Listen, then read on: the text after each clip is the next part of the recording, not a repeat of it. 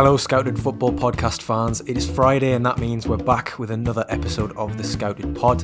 Um, what's been happening? Well, a lot, and I'm not just talking about Harry and Meghan's interview with Oprah. Uh, the Champions League knockouts delivered yet again, uh, and surprise, surprise, the Norwegian Terminator, Frankenstein's footballer Erling Haaland, was the star of the show yet again, scoring twice uh, amid some typically predictable VAR drama um, celebrating in the face of Sevilla keeper Bono, and then leading incensed Sevilla players on a merry chase like the Pied Piper of Dortmund that he is. Um, those two goals meant that he reached 20 in the UEFA Champions League in just 14 matches, uh, which is a remarkable effort, um, especially considering the previous record holder, uh, Harry Kane, managed to reach the 20 goal mark in 24 games. Um, elsewhere, Porto and Sergio Oliveira knocked out Juventus, Cristiano Ronaldo, and exposed their lack of a draft excluder beneath their wall when defending free kicks. Uh, and Liverpool's Nat Phillips and Porto's veteran centre half Pepe uh, were certainly the defensive stalwarts of this week's round of 16 fixtures. Uh, and Barcelona are out, which is no small matter after Paris Saint Germain and Kylian Mbappe put them to the sword from the penalty spot at Parc des Princes. Um, but we're not here to discuss uh, the Champions League this week, though. Uh, as as always, I'm, I'm joined by an esteemed guest who certainly knows more about the, this this topic than I do, which is Belgian football. Um, ben Jackson is, is host of the Belgian Football Pod, um, which, as you might have guessed, discusses all the goings on in Belgian football. Um, ben, how how are you going? I'm, I'm delighted to have you on. Thanks, Joe. Yeah, yeah, I'm really good. Thanks. How are you? Yeah, not too bad. Not too bad at all. Um, I'm just thinking with sort of the, the roadmap out of lockdown and stuff in the UK here. You know, uh, you, have you got any beer garden bookings planned for late April? Maybe some Duvels or triples being sampled in in some of the spring sunshine.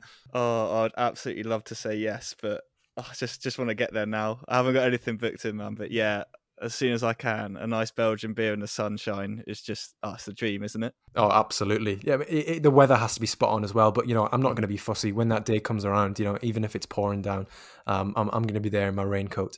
Um, but on on the topic of the the Belgian football pod, um, you know, how long have you been doing that? You've got obviously a, a few co-hosts with you on there. You know, what what is it all about? Just sort of just general Belgian football? Yeah, we started this. Well, I started it on my own. I think back in July uh, last year during the lockdown. I was like thinking about doing a podcast on it, and it just thought, well, I've got loads of time in my hands. I may as well start it. And um, yeah, then Joris and Scott, who were on the podcast with me, joined me. Um, they offered to help me out, which is great because yeah, when you're just talking to yourself for 45 minutes, it can get a mm-hmm. little bit boring and a little bit samey.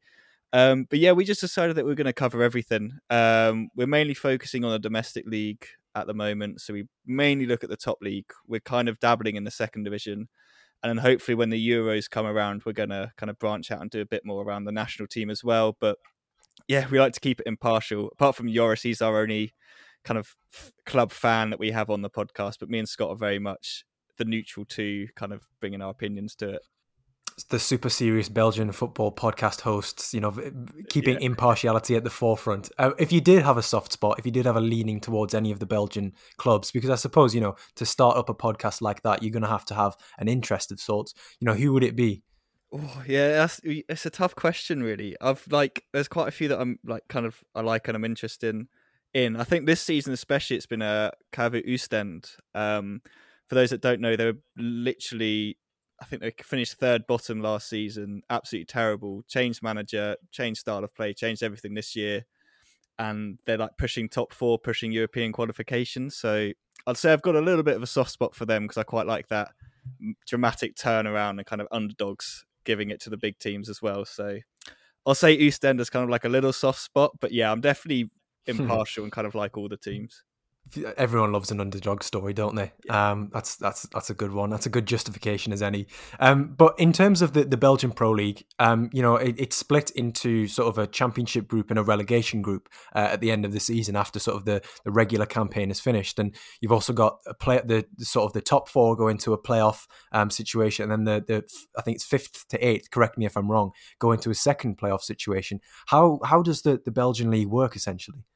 That's a very good question. Um, it's actually changed this season, as far as I'm aware. I actually had to check with the other guys because I was like, the information's just been changing all the time, and finding like an actual source of information for like what they're actually doing this year has been quite hard. But yes, yeah, so as you said, top four teams contest for the championship. So kind of like I think they do it in Poland as well, where they have their points halved. Um, because the idea is it'll make it more competitive. That's not going to happen this year because Club Brugge are like miles ahead of everyone else anyway. Um, and then yeah, these top four teams will battle it out for the title as well as um, qualification for European uh, tournaments. So the first team will qualify for the Champions League. Um, the rest of them then battle it out for the rest of the places. From what I know, and this is my information, I apologize to your listeners if I have this wrong. Second place ends up in the Champions League qualification, so they've got the automatic Europa League spot if they don't get through. Uh, the third place team is now going to go into the new uh, Conference League um, qualification, and then the team that finishes fourth, they technically they will qualify for the Conference League as well. But in order to do that, they have to beat the team that finishes fifth. So whoever wins kind of the second playoff between the teams in five to eight, who also have their points halved. There's then another playoff between fifth place and fourth place, and whoever wins out of that one will then qualify for the Conference League qualification. And then just to kind of like make it even more complicated, they've added another playoff, um, which is they've kind of gone for like a German style relegation playoff. So second bottom will play two legs against uh, second top in the second tier. Winner of those two legs will then be in the first tier. Um, so yeah, it's complicated. I mean, it sounds complex. I mean, just from when I was doing looking at the, the Belgian league table, I was looking at all the different colours which correspond who qualifies for what position in the Europe, and I was just like, you know what? I'm going to get the Belgian expert to explain this to me because it's just I'm having I'm it's late at night. It's it's something that I'm just going to think. You know what? It's not going to fully go in. So having it explained to me as you have there has, has shed a lot more light on it. So thank you very much. Um, but in terms of the um the the excitement factor, then you've certainly got you know there's no teams that are going to be um have their flip flops on going into the final few games of the season because essentially everything could be resting on it. Yeah, and it's so like convoluted in that middle bit of the table at the moment. Um, if you basically, we were saying the other day, if you take Club Brugge out of the equation, you'd have a really exciting title race going on because all the teams are within like a couple of points of each other.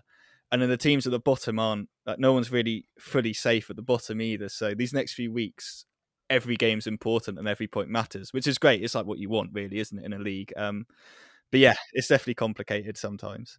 Yeah, absolutely. Uh, you always wanted that that that little added bit of drama. I think coming to the close uh, at the end of the season. You know, nobody wants to be stuck in the in mid table and just not having anything to play for. I always I always bring it back to sort of Stoke in the Premier League when they finished ninth. I think it was three seasons in a row. Um, you know, it was no, nobody wants to be a Stoke. Come on, sorry if you're from Stoke. um,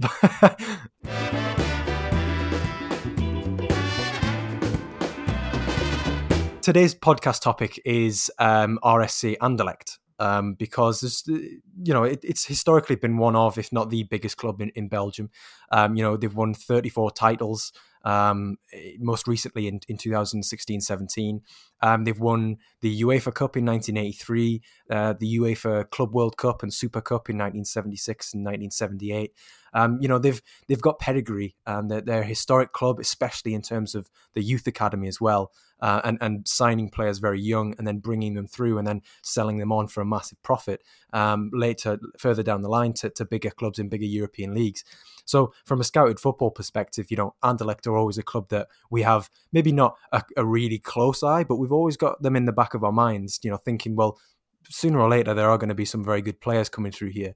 Um, you know, you just need to look at the the, the, you know the alumni. Um, Romelu Lukaku was there between the age of thirteen and eighteen. Um, Youri Tielemans was there for fifteen years before he moved uh, away from from Belgium. Um, uh, Dries Mertens was there for his his sort of early developmental teenage years. Uh, you know Vincent Kompany, who we'll get onto, um, Leander Dendoncker at Wolves, Dennis Praet at, at Leicester, um, and going even further back, Enzo Scifo um, back in the day. But as well as that, you know, they, they also had um, Alexander Mitrovic, uh, who was there, who not not an academy graduate, but was brought in from Partizan Belgrade um, as a as a teenager, and and really set the Belgian league on fire uh, at that time, uh, around 2015. Um, but going back to Vincent Kompany, uh, and for anybody who isn't aware, Vincent Kompany, um, when he left Manchester City, uh, or sort of semi-retired from from Manchester City, he became the player coach of uh, Anderlecht uh, in 2019 got off to a terrible start uh, and then just became just a player again. Uh, and now he's the coach again. Um, last season they finished eighth. um, which because which was because the, the season was obviously curtailed by by coronavirus. Um, but how how was that sort of received? You know, in terms of Belgian football seeing Anderlecht slump to to eighth. I know they'd been on a bit of a slide, you know, going from third or fifth to sixth and then eighth. You know, how how was that received in in Belgium? Yeah, I guess like people weren't that surprised. Guess we're like in, in terms of stuff we'll kind of get on to talking about as to why this has kind of happened to Anderlecht, but yeah, like when you look at their history and like you talked about their history there, like titles, like this team's always competing. They're always near the top of the league. They're always pushing in cup competitions. They're qualifying for Europe. They're doing all these things. So to see a side like that kind of slumping in mid table was bizarre. And yeah, I think as well when you look at if you just look at the table, you can see the problem straight away is that they just drew so many games. Like they just could not find a way to win the games that they should have. And it's kind of repeating itself a little bit this season as well. Like the same issues are kind of there. Um, and yeah, like you said, Vincent Kompany, he did get off to a bad start last year. Um, he da- had to step down. I guess he was kind of saved in a way because the reason that had to be given was um, he didn't actually have the right license, so he didn't have the correct license to be a coach at the level. Um, he's now working towards it, so he's allowed to manage this season. Um, but yeah, so he wasn't allowed to continue as a coach; he just had to become a player. Um, but yeah, it didn't go very well, and now he's kind of come back. So they brought someone else, and then they've sacked that person um, because the issue still persisted, and now he's back again for kind of like a second crack at the coaching job. Anybody, anybody who's had such an impact on English football as, as Vincent Kompany has over the past decade, you know, it's it, it's going to attract some interest from from an English audience or a British audience. I think in in Anderlecht in 2021, essentially. Um, but last season being the, the, the first year since 1964 that Anderlecht didn't compete in in European competition uh, at, at, any level, including the qualifiers. Um, you know, I think that was you know, it spoke to their slump a little bit more. You know, they were on this bit of a slide. Um, financially, there were problems. You know, are they are they still present today? Because you know, we see with this this Anderlecht team, um, who we'll get onto in a bit. You know, they've got very, very young players. Um, they're, they're, a very young squad. You know, they've got. I, I, don't think it's between the numbers of two and seven they don't have in this in the squad. You know, which is usually you'd correspond the, the first team players, the senior players would have n- lower down numbers.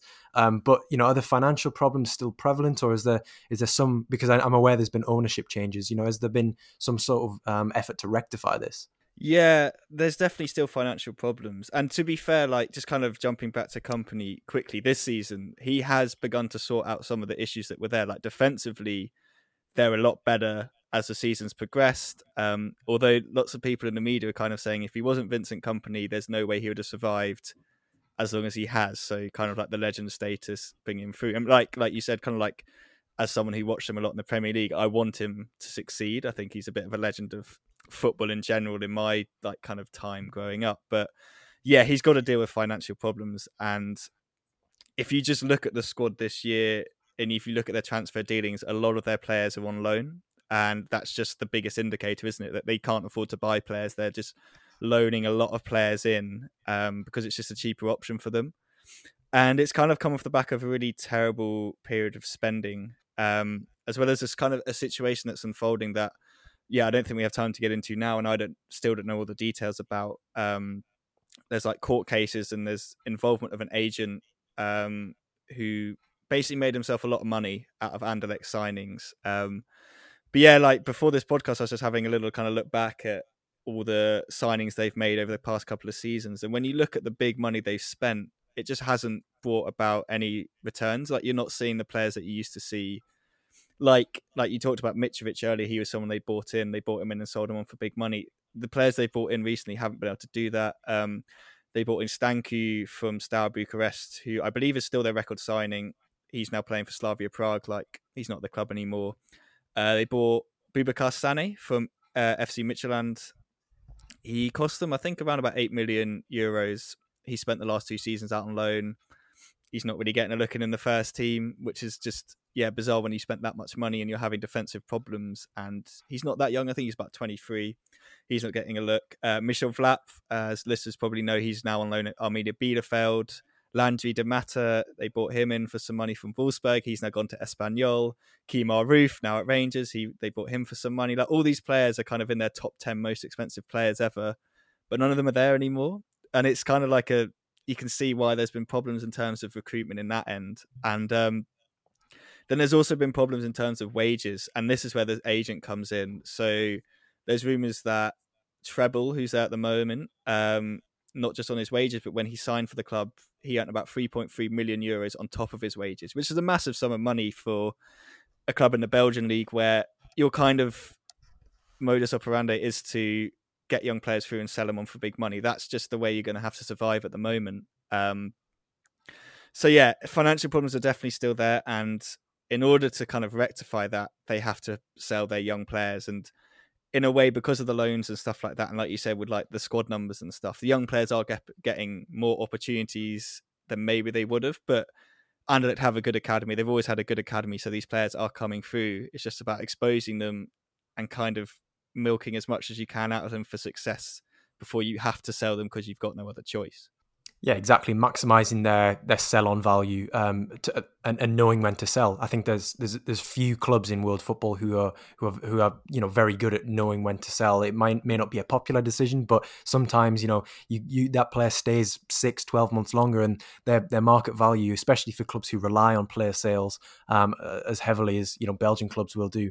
Um, then you know if if their market value halves or, or even quarters in that time, you know, you've lost a substantial amount of income or potential income there. So yeah, I think that will be the next challenge um, for for Anderlecht definitely. But but presently, um, obviously, we still have Vincent Kompany there. Um, this year, in terms of on the pitch, it seems as though the effect that um, many thought that you know a, a, defensive stalwart like Vincent Kompany would have, you know, on the team, uh, you know, defensive solidity and the like. You know that, that appears to be occurring. Um, they've only Club Brugge have, have conceded fewer uh, goals than than Anderlecht in in the Belgian Pro League this season. You know, is that something that you've seen uh, that's been reflective of the style that that Kompany's try to bring in? Yeah, I think yeah, he's definitely deserves a lot of credit for the defensive improvement. Like at the beginning of the season, this definitely wasn't the case. Like it was kind of a joke going around that the best time to score against Anderlecht was just wait until the 80th minute because they were just conceding like shed loads of goals in the last 10 minutes of games. But like you can tell he's worked on that, and he would just you could see him if he had hair, he'd be pulling it out most of the time when this was happening. Like the frustration was visible on his face. But I think an important signing that they've made has been Matt Miazga uh, on loan from Chelsea. I think he's really helped kind of bring a little bit of leadership to that back four. The problem is that like what Kompany wants to do is he likes to play the possession game. He likes to pass it out from the back, and at times the players just don't look comfortable doing that. But he's like insisted on it and kept doing it, and slowly but surely it's getting a little bit better. Um, but while they're really good defensively, and yeah, like like you said, like second best defense in the league, like you can't argue with the improvements he's made there. Going forward, it's been a massive struggle for them. Um, Percy Tau was quite good for them at the beginning of the season. He's gone back to Brighton. That left a gap in terms of creativity. They haven't really filled that. They're very reliant on Lukas uh, Nmecha scoring penalties. I'm sure we'll speak about him later. But yeah, and I think what hasn't helped Kompany as well is that the goalkeeping situation hasn't been ideal. Uh, Van Crombrugge, who's their first choice keeper, has been injured um, for quite a while now. And uh, poor old Wellenreuther has been like the backup keeper, and he's made a couple of mistakes for them to concede some goals. A few weeks ago against Kortrijk, he literally just like punched the ball into one of the attacking players for them to concede.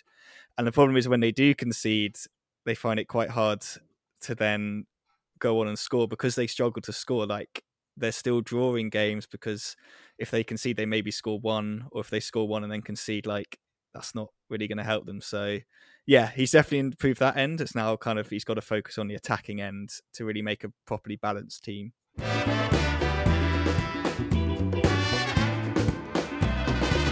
Um, in terms of players, and we've obviously discussed um, young players playing a, a, major role at Anderlecht this season, um, mainly because of you know the financial concerns, not being able to buy players, having to bring them through the, the the, the prestigious academy that they have one of the younger players who's played a starring role, I think, uh, over the past two seasons, you know, despite some difficult times, um, is Albert Sambi Lokonga, um, who is a, a, deep line number eight, uh, very good dribbler, very good at beating players, uh, you know, getting through pressure, makes makes lots of progressive runs from midfield. Um, and one of the things that I found quite interesting, sort of just watching Lokonga, is that you know, for, for a deep line midfielder, he's not quite a defensive midfielder. You know, he doesn't get through um, you know, a, a, great deal of defensive work that you may as- associate with with with players who are good at escaping pressure, um, who you know who, who can be just as well, just as good disruptively as well. Um, you know, I quite like how he's he's good at picking passes in the final third. You know, his, his shot, his, his pass selection is, is quite good for a player um, so young, um, and and and progressing play in sort of those dangerous spaces because you know we see often you know young players are very good up until that final moment where that their pass maybe is a bit uh, misguided or, or, isn't isn't as accurate as it could be, or they just start again, turn around, pass back to where they came from. Um, but Lokonga appears to have sort of got that you know refined down to a bit of a science because he's he's very good at you know playing those incisive balls um, and and and from his position you know it's, it's always more difficult when you when you have less of the the pitch in front of you so from from that number eight I've been very much uh, impressed with with Lokonga I mean what have your views of, of, of him been when you've seen Anderlecht play yeah, no, I'm a massive Lokonga fan. Um, Anderlecht games haven't always been the most exciting to watch, but he's exciting to watch. Like you said, like I think the biggest thing you notice is the way he can just pick up the ball and take it a couple of like 10, 15, 20 yards down the field, beat a couple of players. He gets fouled so often. I think there was a game earlier in the season I watched where he played against um, Beerschot and he was just running rings around them. Like his progression from like and transition play was just causing them all sorts of problems because he just take players out of the game for fun. Um, yeah, I know what you mean about the defensive work. You don't really notice him in that role. Like even though he's deep, he's a deep and then picking up and taking it and going. And I think playing a lot um, aside uh, Josh Cullen, Josh Cullen's kind of had to do more of the defensive work to allow Lokonga to play. I think the problem Lokonga's found is that with Tau gone, all the like kind of creative pressure's been put on his shoulders. And so teams are kind of looking to stop him as often as possible because if you stop him, you kind of stop Anderlecht playing. Uh, one team that didn't do that early in this season was Genk, um, there was a game where they just didn't put any pressure on him, and he just he just looks in so much good, like so much control. Like you said, his passing was fantastic. I think they only won like one 0 but the amount of chances he created for the side was just ridiculous. Like he should he should have better numbers in terms of assists than that this season, but he's kind of just been let down by the players around him. Um, he is in my mind, their biggest asset at the moment, without a shadow of a doubt. Uh, he's been given the captaincy as well. He's a leader on the pitch. He, yeah, he just everything he does just oozes with class and like he's just a quality technician as well. I'd be very, very, very shocked if he is still there uh, next season. I think, yeah, like we talked about, knowing when the right time to sell is. I think his kind of price tag's only going up at the moment, and I'd be, yeah, I'd be shocked if there aren't clubs already having conversations with Anderlecht about him. Yes, certainly. I mean, uh, completely echo what everything you've said there. Um, I, I, mean, I haven't sat down and watched an Anderlecht game, you know, per se those ninety minutes, but sort of going back on on Instat, you know, watching Lokonga's games, and it really is just a, a repetition of you know taking the ball, carrying the ball 10, 15, 20 yards up the pitch, and it is just that, that escaping the pressure. You know, it it sticks out so much, especially in tight games where you know it's it's all it's very nip and tuck. You know, there's not very much being given away. And then as soon as they funnel the ball through him, you know, it's you know, it, it's very much the, the impetus is there. It's almost like this spark has been generated. Um, so I'm very I'm very keen to see sort of where he where he ends up because you know ultimately his his future is not in in Belgium. It it will be um, in one of Europe's top five leagues. Um, which I suppose sort of takes me on to the, the next question. The next point I was really going to make was where do you where, where do you perhaps see Lokonga fitting in? Because obviously, you know, we've seen the likes of Tanguy and Ndombele go from Lyon to Tottenham Hotspur, um, and and Ndombele, while probably having a bit more to his game destructively, um, was very good at that that ball progressing role in Liga. I think we've seen a lot of players with that similar sort of mold um, in in Liga, and I'd say that you know, in terms of the step up in quality, you know, perhaps going to a Europa League challenging Liga side, um, you know, might be a good step for him. Um, you know, we, we we only need to look at Eduardo Camavinga at Rennes and see that you know when he opens his legs. I mean, he may be three three years younger, I believe, than than um, Lokonga, but when he really opens his legs and gets gets moving, he does make some real inroads in, in uh, through Liga midfields and defenses. So I can see something very similar happening um, with with Lokonga if Liga was a place that he went to. But I, I, I was just interested to see if you thought he could maybe do, take a similar path to someone like Orel Mangala at, at, Stuttgart and go to the Bundesliga and, and perhaps do do well there, or or whether you you also think that Liga Liga might be a, a good avenue. Yeah, no, I completely agree with everything you're saying. I like yeah, kind of like when you talk about Camavinga, like Camavinga is one of those players, like you said about Lokonga, like you watch him, he's just exciting, and you get like when he gets on the ball, you're like, okay, something's going to happen here, and that's what I feel about with and I think because he's actually like physically, he's quite mature, and he's got the physical ability to like beat players and get fouls and stuff, and Belgium is a physical league. I feel like he can kind of go Bundesliga, he can go league, and he could eventually be in the Premier League as well. Like I think he has that in him. He's got the ability he needs. It just kind of depends on just getting to the right club. I think that's the big thing. Like getting to a club that's going to give him the chances and play him. I think, yeah, I think he could be in the Bundesliga. I'd like to see him in the Bundesliga. We've got another player uh, from Belgium going to Wolfsburg and Aster Vranckx, another like exciting youngster. And I feel like someone like Wolfsburg could he could play quite well at, at someone like that. Yeah, like a Stuttgart, someone like like that sort of team. He'd be really, really like interesting to see him in. And I just all I really hope is that he goes somewhere he's going to get game time and be allowed to develop because I feel like he's been able to do that Anderlecht and the more game time he gets, just the better he's going to get. Yeah, somewhere that he's going to be allowed to develop and, and continue to mature. Um, but is you know he's going to be appreciated and respected essentially for the player that he is. Um, I think that's always going to be very important, especially with players when they make that first move. Um, it can often be the the move that is most important in their career, um, because it, it, it you know if you do it very well at, at the the the lesser league you know, for want of a better term, and then you you may maybe make a misguided move to to some to a club which perhaps doesn't suit you as well. Then you know there's always going to be the question mark over, oh well, he couldn't do it in this league. Whereas it may have been a completely different story if if that player goes to a club where you know they are very much suited to the style of play. So I agree with you there in in the sense that you know he does need to go somewhere where he's going to get game time in a system that that, that suits him. Um, and and in, in terms of you know his development, Anderlecht have not been doing well these past two years.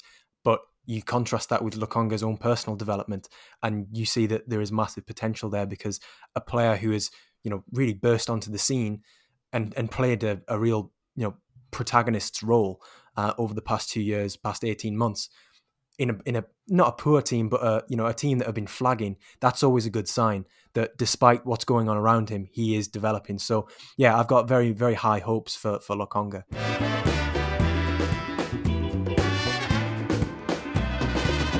Elsewhere in midfield, uh, there is um, a, a, young Belgian international, Yari Verschaeren, who is, is two years younger than Lokonga, actually. He's still only 19.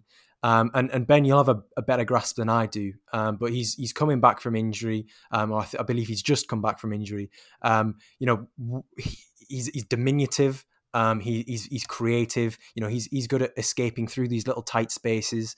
Um, what he, I mean, he's played in lots of different areas, but in this in this sort of the the four three three that that Anderlecht currently have, you know, it's possession based. It's it's tight at the back.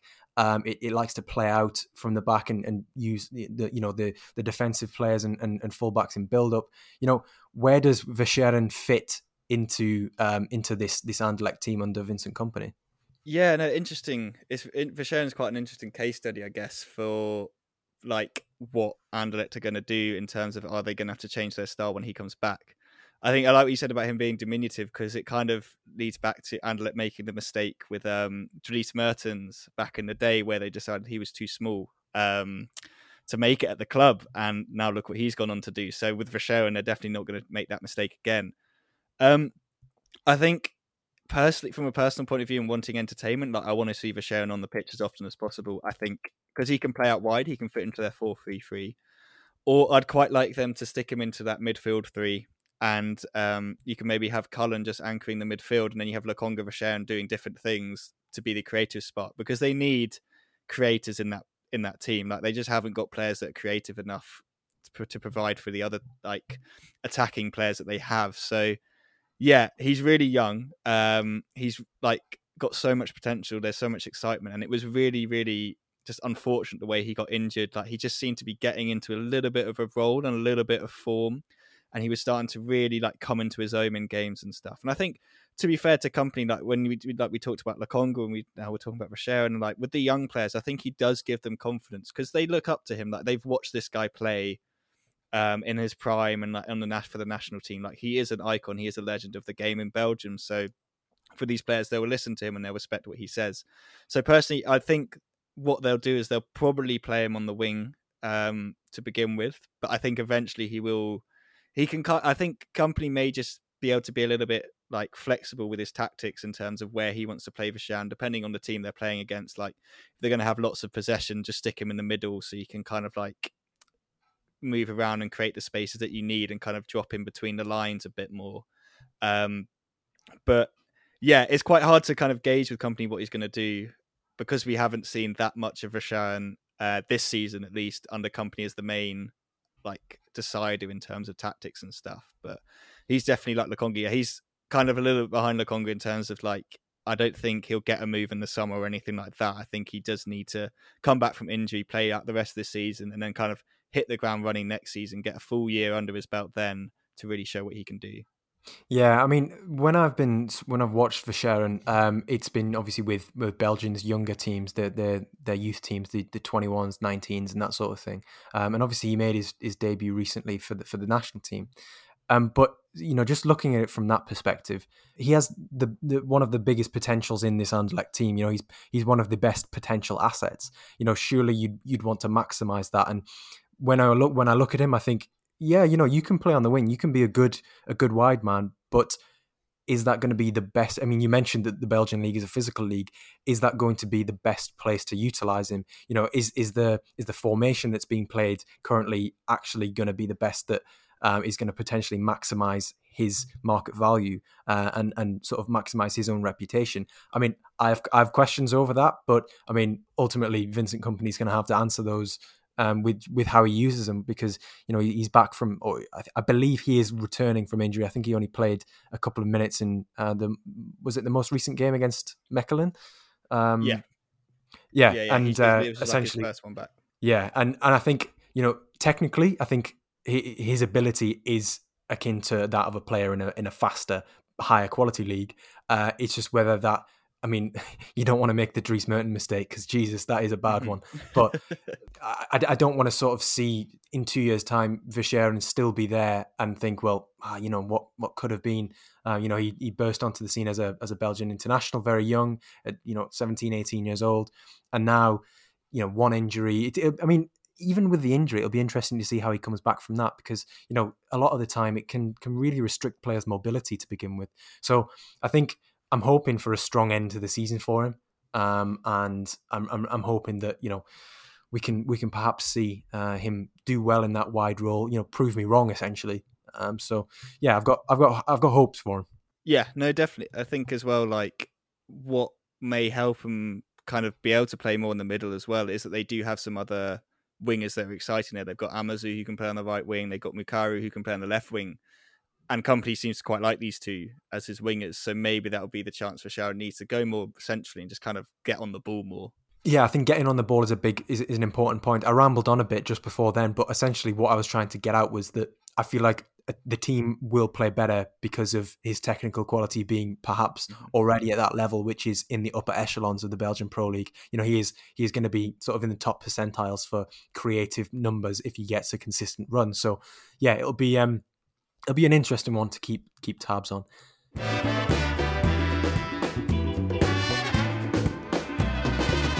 Um, up front, though, the the you you mentioned, of course, that Anderlecht had had utilised the loan market quite extensively, um, both incoming and outgoing. Um, and and Lukas Nmecha uh, is uh, has come in from Manchester City. Um, great record at under twenty three level. Um, he had in England, and then subsequently earned some loans. You know, his first one being to Preston North End, uh, where I think he got three goals in around forty games. I can't say that I watched very much of Nmecha at Preston or, or, or his subsequent loan at Middlesbrough, um, but sort of going back through the through through the X Files, it, it just seemed as though you know there was a player there who had the physicality to compete, but perhaps was just lacking the necessary gel to to really make it. Um, so I was interested to hear that obviously he got the the loan move to Anderlecht, and and even more intrigued to find that you know he's been albeit scoring a few penalties, but he's been you know finding the back of the net quite regularly. You know, would you say that with in this in the formation that Kompany plays is this the the the form the, the system that you think is probably playing to Nmecha's physical strengths? Yeah, I think so. I think yeah, like what you said, he is clinical from the spot, and I think it's kind of unfortunate that a lot of his goals have just been penalties because it takes away from like his all round game.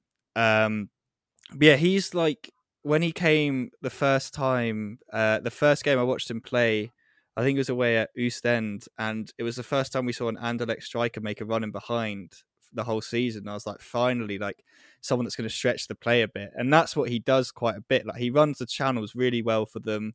He likes to get on the ball. He likes to hold it up. He's quite good on the ball as well. And like you said, he's physical, so he's physical and he's got some technical ability. And I think I kind of I've watched him like at the beginning he was quite selfish, so he'd get it and he'd kind of have like tunnel vision. I'm just going to run and try and shoot, and that just isn't that's never going to work. Like that might work at under 21 level, but when you make that step up, like it's never going to mm. work at the pro level. Um, the other week they played Antwerp, and I watched the 90 minutes of that, and he was he didn't score, but I think it was his best game. Like he held the ball up really well. He was really putting the defenders under a lot of pressure, running the channels, making the right passes. Like his decision making just looked like it's got so much better. And Anderlecht fans absolutely love him at the moment. Um, obviously they can't be in the stadium, but they brought a banner out of the training ground, basically begging him to stay for another year. And I kind of yeah he he's he's he's kind of come out and said he wants to get a spot in the Man City team. Uh, he kind of said, obviously, I understand Aguero is a better player than me, but that's what I want to do. I'm kind of sick of bouncing around. I just want to prove that I can make it at this level. But he's also said he's happy to come back to Anderlecht at the same time. So I think from like a development level, another season in Belgium could do him really good because his confidence is sky high at the moment. You can see it, like the way he takes the penalties. You just don't think he's going to miss. Like you can just see it on his face. He's a confidence player, and his all-round game outside of the penalties. Like I hope that just doesn't get ignored because he has been so much better as the season's gone on. Yeah, and you know, it, it, it was something that I toyed with because I, you know, I hadn't actually seen a great deal of him at Anderlecht, and then I looked at his, his numbers and I thought, okay, you know, he's got a lot of goals there, and then you actually dig into them and you see that around half of them are penalties, and you think it, it is that, oh, you know, just like, oh, well, they're all penalties, like, oh, yeah. that's a bit easy, that's a bit easy, isn't it? But you know, I, uh, first of all, in and of itself, it is a, you know, it's it's a it's a good attribute. You know, there are plenty of players who don't score penalties at, at, the sort of the expected rate, um, whereas he's pretty much putting every single one that that has been um, put on his plate as, as an Anderlecht player. And just on that, just on that, really, you know, how, how what is it about Anderlecht in the way they play? Is it the individuality of you know of Mukairu and and and, and Amuzu on on the wings that is perhaps maybe getting more penalties than you know the the you know their competitors? Yeah, it's quite it's it's quite hard to kind of get at like why are they getting them so often? I think obviously with the advent of VAR like you are gonna you're just getting more penalties anyway because things are getting picked up but yeah true. I think as well because it's, it's weird because they are they lack in creativity. So that's why i think he's a bit unfortunate in that because they aren't as creative they don't create as many chances for him as he would get in other leagues. So like it's like i've got this one chance i better put these penalties away. So yeah i think they do because the way they keep the ball like they can just frustrate teams and then they wait for your mistakes, I guess. And teams just seem to make a lot of mistakes against them in the box. And the games are tight as well. Like a lot of the times, if they're winning, it's like 1 0 cagey games. So teams defensively are a little bit more on edge because as the game gets go as the game goes on longer they're a bit more like wary of making mistakes they get a bit they tighten up a bit they get a bit more nervous and Anderlecht seem to be able to exploit that but yeah, I think it is. It's a shame for him that he hasn't scored more goals from open play because, like you said, when you look at the stats, you're like, oh, it's just penalty goals, and yeah, great composure, but what else do you bring to the table? But I think he definitely, if he wasn't there, they would struggle a lot more, um, especially going forward. I think he is the spearhead of the attack, and I've been really impressed with him. Yeah, he's very much a focal point, and I'll tell you what, that's a bold call. I, I, completely glossed over that before the um the fact that he said he wants to, or at least you know he's, he's insinuated that he wants to you know compete for a for a, a, place at Manchester City. Which fair enough. You know what, I, I quite like that that the players got the confidence, and maybe um you know it, it, it might not work out, but hey, at the end of the day, you know he's not exactly done himself any harm by scoring regularly in in Belgium and, and sort of endearing himself to the fan base of one of you know Belgium's mo- most well supported clubs. So mm-hmm. yeah, it's it'll be interesting to see how that pans out. Um, but on on sort of the Manchester City thing with Vincent Kompany um, being being the, the head coach, you know, can you see a partnership perhaps being struck in future with more players coming to Anderlecht because of that Kompany link from Manchester City, or will you know the the the, the relationship, the ownership essentially that they have of Lommel, is that going to complicate uh, complicate things if Lommel end up getting promoted?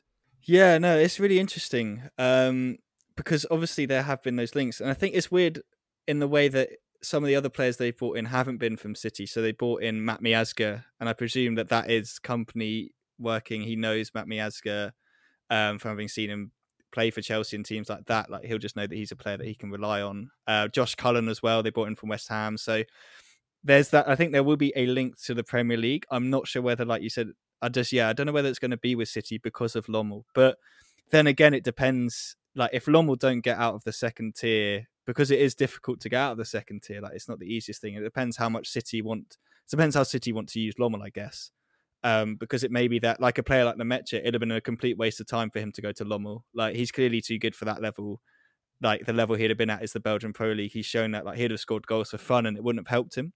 So maybe they can kind of exploit those players that are like City are thinking, okay, we don't want them to go into a second tier team.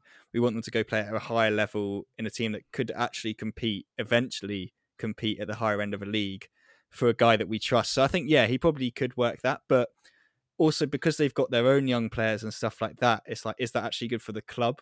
Should they just actually be focusing on their own youngsters because they need to kind of get money out of them and stuff? So it's kind of like, yeah, like how how much of it do you rely on, or do you just like you pick up Nmecha because you needed a striker? Like use it when you need it, but don't use it to kind of become a feeder club, I guess, or like a second city team that like helps them out too much and doesn't actually help Anderlecht out.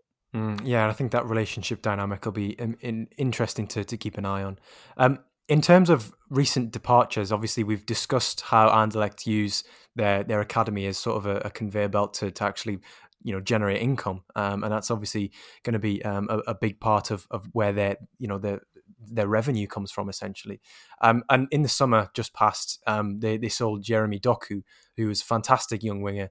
Um, after you know only about a season's worth of of first team minutes, um, you know 25 million euros signed by Rennes in, in Liga. And, you know, that's quite an outlay for a Liga side who typically, I mean, they did qualify for the Champions League, which is obviously where that, that funding came from. But, you know, it's it was a, quite an investment in a, in a young player, you know, still a teenager from from essentially the, the back of one season at Anderlecht. You know, for, in terms of the Belgian perspective, was that you know was it a, a, move celebrated by Anderlecht, or was it you know one of those where I thought, well, we're, we're, reluctant to let you go, but this money is too good to turn down at this moment in time, given our given our financial situation.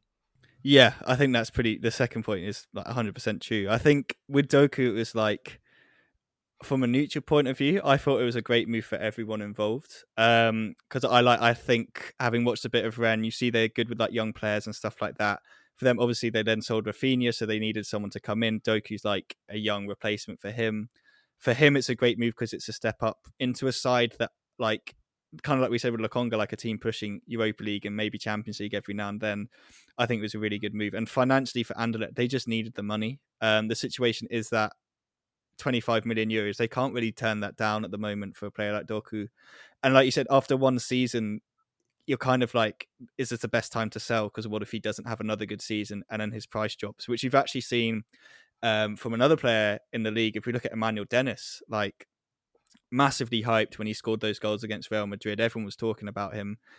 And his value since, because he just hasn't done it for Club Brugge this season at all, he's just completely plummeted. So there's always that risk. I also think Anderlecht's reputation academic like their acad- academy reputation does actually stand them in good stead because you can look at him and you can say okay he's come from academy that's produced this guy this guy this guy this guy. You can just like reel off the list of players and be like okay he's it's a safer bet because you can trust where he's been in the situation he's been in like they're so good at developing professional footballers that I think for Rennes I think it's a great investment. Um, I think for Anderlecht it was a good deal and I think for the player it was a great move Absolutely, I think that's pretty much how I would have summed it up. Really, it was a mutually beneficial transfer, uh, and that's how sort of we at Scouted viewed that over over the summer. Um, and sort of looking to the future, you know, Vincent Kompany's obviously there. He's very much in the infancy of his coaching career. You know, do you do you see perhaps a, a changing of the guard essentially at Anderlecht, where you know the the expenditure that they've made over the past few seasons, which hasn't worked out, you know, they're, they're gonna they're gonna completely change tack and say, you know, hand the keys essentially to to Kompany and say, you know, bring through this next generation of Anderlecht youth team players, you know, develop the next Lukaku, Tielemans, Dries Mertens, those types of players, um, under your tutelage, with of course your reputation um, playing a big part in that. Is that something you could perhaps see for the future if they manage to? I mean, they look like they're going to improve on last season's eighth eighth place, um, and obviously if they break back into the top four, obviously comes the the finances that um, that come with European competition. You know, is that something that you could perhaps see in the future? You know, Vincent Kompany playing a, a starring role as a, as a not just a player there, but also as a manager now. I really hope so. I really hope so. But if I'm honest, I'm not sure. Like the problem you have at Anderlecht is, like we said earlier in the in the show about how successful they are as a club. Like this is one of, if not the biggest club in Belgium. Like this club is massive. They must be competing. Like to have like two or three seasons of not competing, I think I don't think you can survive that, even if you're Vincent Kompany. So I think you have to be able to show like you're kind of treading to kind of sides where you're trying to financially sort yourself out, but you still need to be competitive because that's what's expected of you. Like you're Anderlecht, you're like this massive club. You have to be exciting, you have to be entertaining, you have to be like pushing the top teams. And I think fans will probably understand at the moment like why this isn't happening because of the financial situation and stuff like that. But at the end of the day, like at some point they're going to have to kind of balance between these young guys and having good experienced players that aren't on massive amounts of money. So I think it's going to take some like frugal investment and kind of being a little bit cleverer in the transfer window in who you bring in and like where you reinvest this money that you do get in.